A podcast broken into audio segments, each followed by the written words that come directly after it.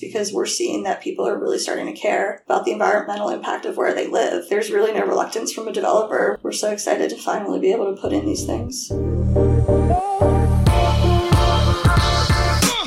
This is not complicated, just green. And it's time for another installment of Common Sense for Better Construction, bridging the information gap to help you reach a brighter future in the built world.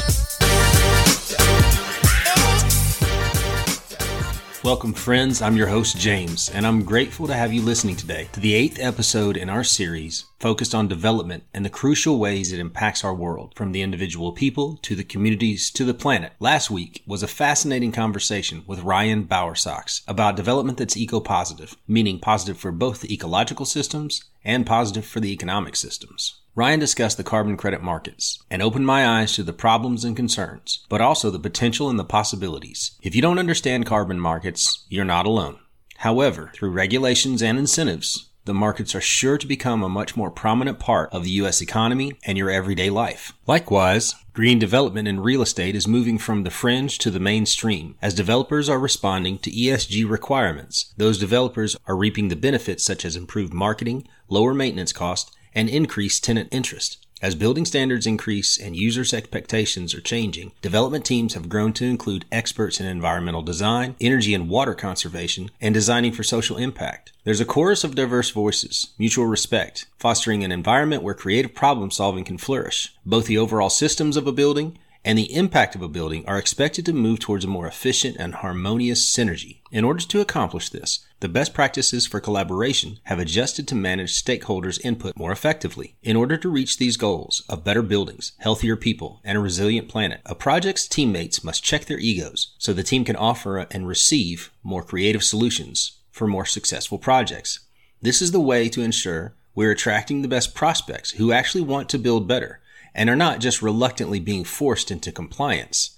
One such development team is the Atlanta based Third and Urban, who call themselves developers that build community. Modern urban infill that anchors people, not just city blocks, that retains context, history, and experience, not just tenants, and creates culture and connection, not just ROI. A few months ago, I was introduced to Third and Urban teammate Jillian Japka.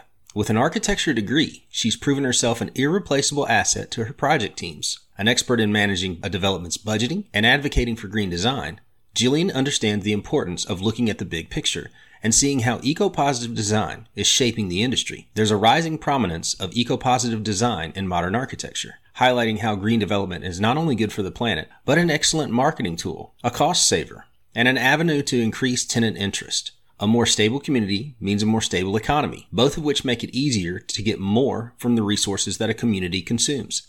Stabilize the people and you stabilize the money, which requires less money, which means we have more. Not just more money, but more opportunities to improve our lives and help the planet. That's not complicated. It's just green. And I'm excited to share our conversation with you. Please enjoy.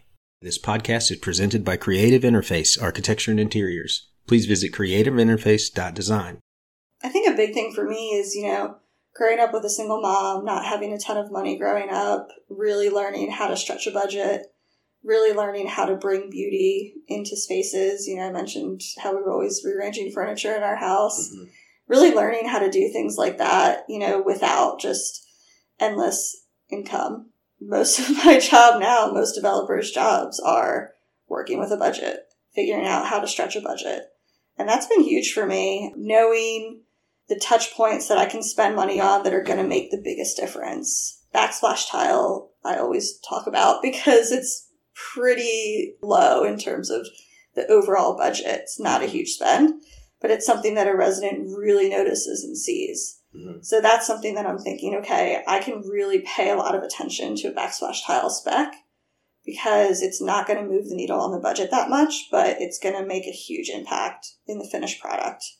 And being able to make decisions like that and knowing what's going to make an impact mm-hmm. in a resident's life or in their experience of leasing that's just such a big part of my job. So I'm curious about your perspective on eco positive construction, green design, whatever your term of choice, and how that has played a role in the developments that you've worked on. If you can give just some examples of when it's been something that was a high priority. It's starting to play a bigger role now in development, um, but that's pretty recent. And the biggest thing that's changed has been the requirements uh, from the funding. You know, when you're putting together the financial model and, and the equity stack for development, you know, you have different funds, different investment partners who are giving their set of requirements for a building. You know, obviously a lot of those are financially driven, sometimes they're design driven. Right now we're seeing a lot more ESG requirements on those lists. And that's really the money is driving the project. So that's really what's encouraging development to put in more green requirements. Because I'll I want to all day long, but if there's no one to pay for it, Hmm. then it's very hard to do that because ultimately the building has to make money, right? Yeah. If the equity is dictating a building be LEED or a building have some sort of positive environmental impact, Mhm. it gives me a lot more bandwidth because then I can go to them and say, okay, well, this is going to be how much it costs Mhm. to make a building LEED. Yeah. And they're going to accept that because it's a requirement. Yeah. So I've seen that with uh, one of my deals in Charlotte. There was an ESG requirement from the equity partner. And so that building is LEED. It's a really fun project to do LEED certification because it was part adaptive reuse, part new construction, retail campus, if you will, of four different buildings. Mhm. So we were able to come up with a lot of different creative ways working with that LEED checklist between the adaptive reuse and between all the greenery and the kind of massive site work that we were putting in. It's adjacent to the light rail in Charlotte, so it really um, was kind of the perfect project. Yeah, it checks a lot of boxes. Yeah, exactly. ESG, and I know that the SEC is just having a lot of public companies uh, report things that they never asked them to report before. Some of these feel like a carrot being dangled, and some of these feel like a stick. From the perspective of a developer, is the carrot enough to convince a developer? If we just speak in the terms of what these uh, green solutions or eco-positive design can result in profitability or result in a more ta- uh, stable tenant base or the longevity of the success of the building and or how how infrequently you have to do renovations or operational costs. Is that enough? Or do you think there's always going to be the requirements forcing their way into this conversation that makes the industry as a whole reluctantly come along? Yeah, I, w- I would say developers are really eager to put these things in the project. Anything that we can put in the building ultimately is likely going to have a positive impact on the sale of the building, on lowering maintenance costs if we're talking about something like Energy Star in Mhm. multifamily, even just in marketing the building. You know, when I did Star Metals offices, that was LEED certified, and all of our brokers leasing the office space would say that because tenants are interested in Mhm. working in buildings that are LEED certified. I'll tell it to residents who are leasing apartments because we're seeing that people are really starting to care about the environmental impact of where they live. There's so many benefits to doing it. The biggest barrier has been who's going to pay for it. And now we're starting to knock down that barrier in terms of the different requirements of these large companies, you know, wanting to meet their ESG standards. I think there's really no reluctance from a developer. We're, we're so excited to finally be able to put in these things. yeah i'm excited to hear that but i've also heard the opposite and it, i guess it just depends on who you're talking to and I, I need to make sure i surround myself in a better company Well, it creates more work. Just like I was talking earlier about reviewing the unit floor plans with a fine tooth comb. A lot of these things that make really great buildings create more work. Mhm. And there's plenty of developers who make the same profits and put in less work. hmm So it's really, I guess, dependent on the developer. For me, I spent a lot of time learning about LEED. I hired consultants and had them walk me through LEED checklists. And, you know, this was not my background, but it was worth it, you know, to learn about these things and be able to speak intelligently about LEED and knowing what I'm putting in the building and understanding how my building is contributing to the LEED checklist and that's Mhm. contributing to LEED certification. You know, it takes time to learn all of that. It does depend on the developer, you know, being able, being willing to put in the time, I'll say. What can great development and green development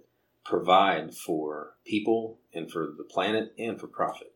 Better question for you to answer than for me, I think. The answer in in my mind is the selling. Like whatever this answer is, is the way to get that point across to the people who are reluctant? I've got my answers. It's just always fascinating to hear what do we stand to gain? Anything that's pushing design forward is the right direction, you know, because so often, especially if buildings are making money in the same way that they've always been built, developers are really just willing to accept the status quo and continue to build in that way. Mm-hmm. And you know, real estate is one of the slowest industries to change and adapt. Mm-hmm. Innovation in construction and real estate is is pretty tough to Mhm. push along, you know, and, and part of that is just the complexities Yeah. of doing what we do. But I think there's a real concern in remaining stagnant. This is less of a green point, more of just a design point. But in Atlanta, we have so many buildings that are all starting to look the same, Right. you know, and it's mostly because that's what works financially, that's what works from a construction timeline, and people are still renting apartments in them or Mhm. leasing them.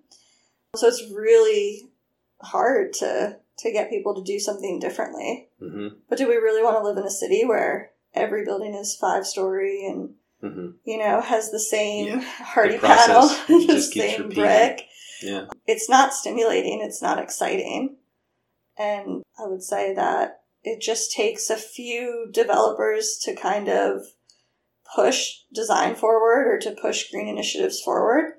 Sometimes it's not the developer making the decision, it's the capital or whatnot, but it really just takes a few projects to push forward because all of a sudden, if someone does a very design forward or a very green forward project and that project is more successful, it's more people want to live there, it's leasing better, you know, than the projects that came before, that raises the bar, it raises the standard. So people will start designing more to that. And that's how we really move things forward. What's the future that you're you're chasing? What do you hope the impact of that kind of change? Yeah, ultimately, you know, I do have an architecture background and I do think a lot about the people who are living and working in my buildings and, you know, how can I improve the lives of people who are using these buildings every day? Because it's not me. I'm not living in these apartments or most often not working in these office buildings. How can I improve the lives of people who are using these buildings every day? And it might be something really simple like a larger window or a more energy efficient window. Mm-hmm. You know, it's bringing their bills down. It's getting more light into their apartment, which is really has a lot of health benefits, you know, mental health Mhm. benefits. Yep. So that's what I like the focus to be on is on the end user improving their lives. I want to take a quick moment to say if you want to learn more about the ideas of this podcast, if you have an idea for a project, or if you're an experienced developer, our website is the place to find helpful articles, download a free project planning packet, or schedule your free Ask the Expert phone consultation. Please visit creativeinterface.design. We make eco positive construction practically impactful. There are probably a lot of people who hear this conversation and they like what we're talking about better developments, cities that have more character and personality, buildings that are more exciting to be a part of. But let's say that we're being listened to by somebody who's not in the market to move and they're not building anything, they're not financing anything, they're not in this industry, but they like what we're talking about and they want to be a part of making sure that their city and their neighborhood and their community does have buildings that are interesting and don't have buildings that are just the boring same block repeated rinse and repeat how can people get involved and start to make an impact I mean, definitely, you know, your average citizen, depending on where you live, can get involved on the neighborhood level, on the NPU level, if we're talking about Atlanta. You know, if you want to influence developers, you've got to get in front of developers. And in most municipalities, there is a forum for residents to get in front of developers, or at least developers' representation, whether it be an architect or legal counsel. Mhm. But there is a there is an avenue for that. So find that avenue. We always talk about how difficult it is with neighborhoods because there's a lot of NIMBYs out there who don't want to see development at all. There's a lot of citizens who I've met who don't really understand development and market forces and don't want apartments because they're going to be expensive and I have to kind of educate and say, well, actually, the more apartments we deliver, you know, the more supply in the market and the lower we're going to make everyone's rental rate. The solution to raise to high rents is not to build less. Mm-hmm. So we face a lot of challenges like that. And as a result, as an industry, we tend to look at the NPU process or something like that as a huge barrier in terms of getting a building built. But it's also an amazing avenue. It's an amazing opportunity for regular, you know, residents to have their voices heard. And Mm-hmm. if you're feeling like, you know, you want your neighborhood to be improved by grocery, if you're in a grocery desert, we get that all the time because I Mhm. work in a lot of kind of neighborhoods that are transitioning from like industrial into more residential. And one of the biggest things is like, we want grocery, we want grocery. You know, I don't know that if I'm building a neighborhood that I don't live in. Mm-hmm. And there's only so much market research that I can do. Nothing's going to take the place of hearing directly from a resident. And we really want the building to be successful. And a big way the building's going to be successful is if people from the neighborhood inhabit it. Mm-hmm. So if someone is coming to a neighborhood meeting and telling me, you know, we really want grocery, I'm much more likely to design a space that I can lease to a grocery anchor. Mm-hmm. Um, so those type of things make a huge difference.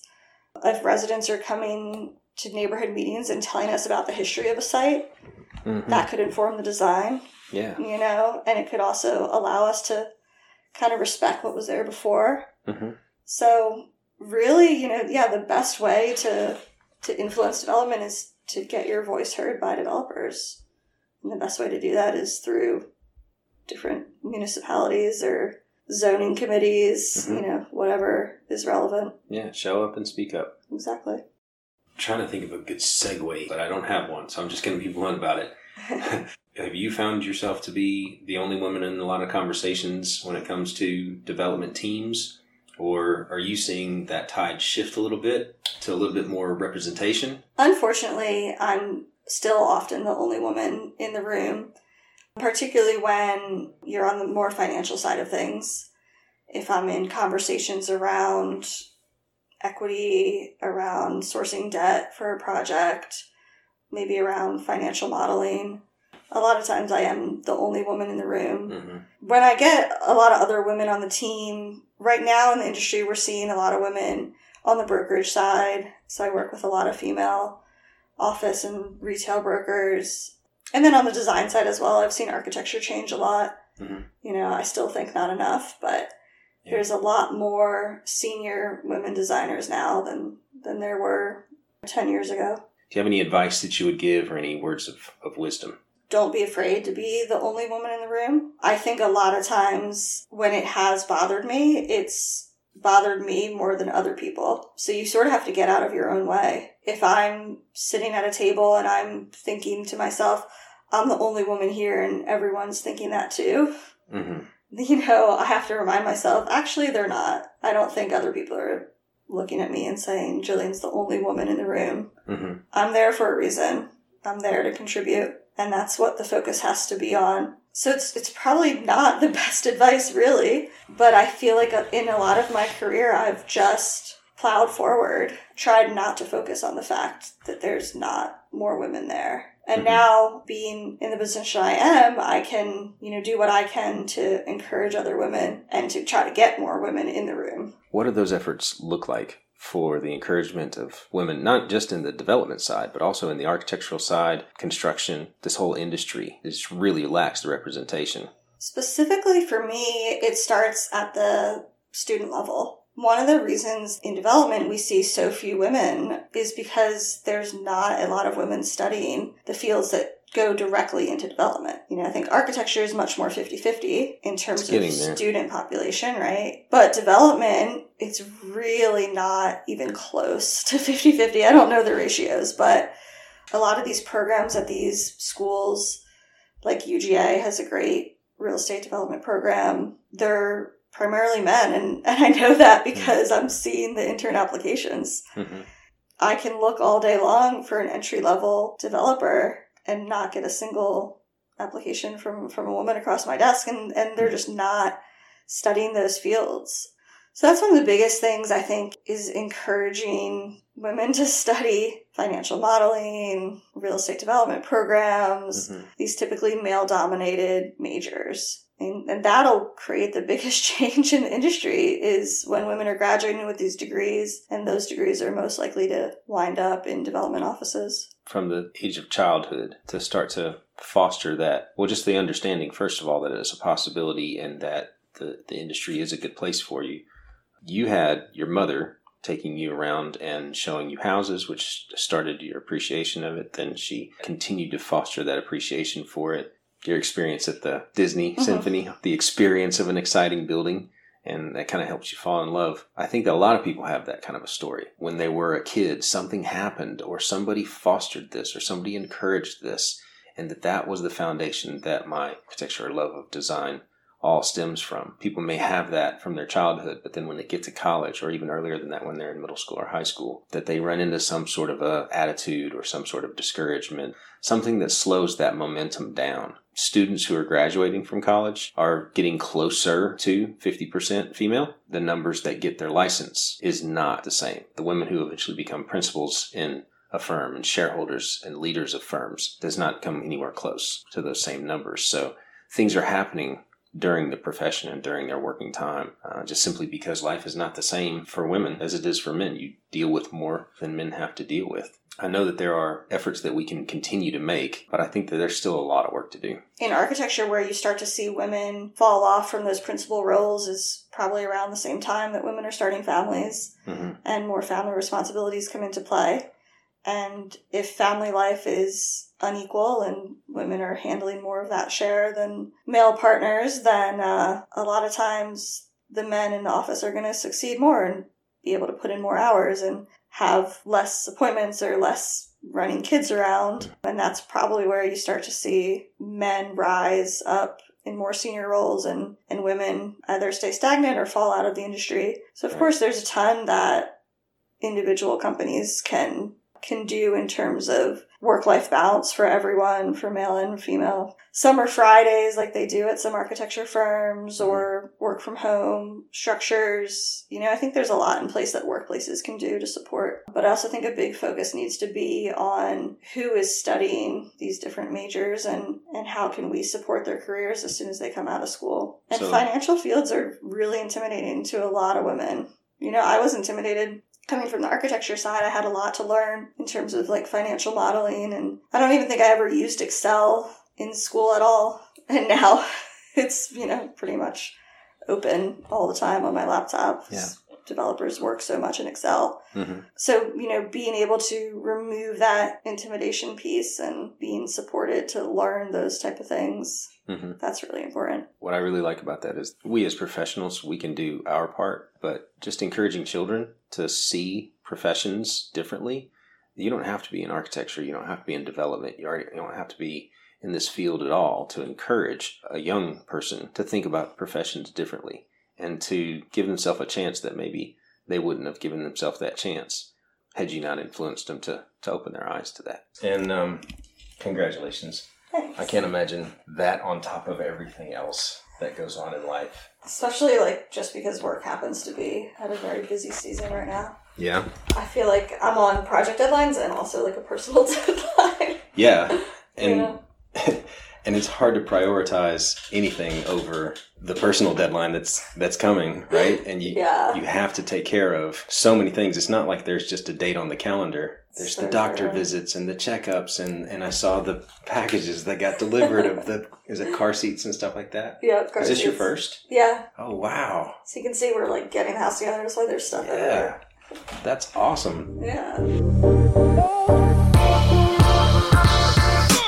Since we recorded this interview, Jillian has welcomed her beautiful new baby into the world. I'm excited for Jillian, and I'm excited for her child who will grow up raised by a woman who plays a powerful and influential role in the development industry. Just a few weeks ago, I reached out to invite Jillian to join me at Kennesaw State University as guest jurors to help evaluate the work of first semester architecture students, led by their professor and my friend John Gould. Jillian proved her commitment to the next generation of architects and the direction the development industry is heading. I've always had the deepest respect for anyone who succeeds in this highly competitive industry, filled with complications and obstacles, but to achieve this success while managing a family is next level. My two children were already born when I entered this profession. And I can't say I always did a great job of balancing work and home life. I wasn't the dad I wanted to be, and not the dad they deserved. And yet my wife was doing most of the heavy lifting. So deep respect for any parent juggling their family while working in this industry. Still, I can't imagine what it's like to continue working while my body makes another human. And I'll never have a clue what it's like for new moms who need extra breaks and privacy to pump. The fact that some employers would ever hold any of this against a professional who's trying to do their job is ridiculous. I'm also also very proud to say this podcast has become a platform where I can proudly pledge my support and make a passionate case for doing what is necessary to improve representation in the fields of architecture and development for women and minorities. In these last eight episodes, focused on development, I've been excited to introduce my audience to four women in the development industry, as well as four black industry professionals. Unfortunately, this podcast is not a reflection of our industry. I don't bring this up to brag or to suggest I'm doing some great work to bring about equity, diversity, and inclusion, but instead to stress the importance of encouraging women and minorities to pursue careers in this field. As Jillian said today, and was the echo of several previous episodes, our industry has a long way to go, and the efforts have to start with our children by changing children's minds about what professions are a possibility for their future. And everyone's future looks a lot brighter we appreciate you listening. Join us again next week. We take a step outside the perimeter, way outside the perimeter, Toronto, Canada, to welcome Daniel Hall of Architects Builders Collaborative, an expert in making multifamily developments extremely affordable, extremely energy efficient, all while maintaining an extremely low carbon footprint. His ideas have proven effective in extreme weather conditions, but they can be applied anywhere. You won't want to miss it. This podcast is presented by Creative Interface Architecture and Interiors. Please visit creativeinterface.design. Find helpful articles, download your free project planning packet, or schedule your complimentary Ask the Expert phone consultation. Whether you have an idea for a project, you're an experienced developer, or you're just curious about what architects do, visit creativeinterface.design, making eco positive buildings practical and impactful.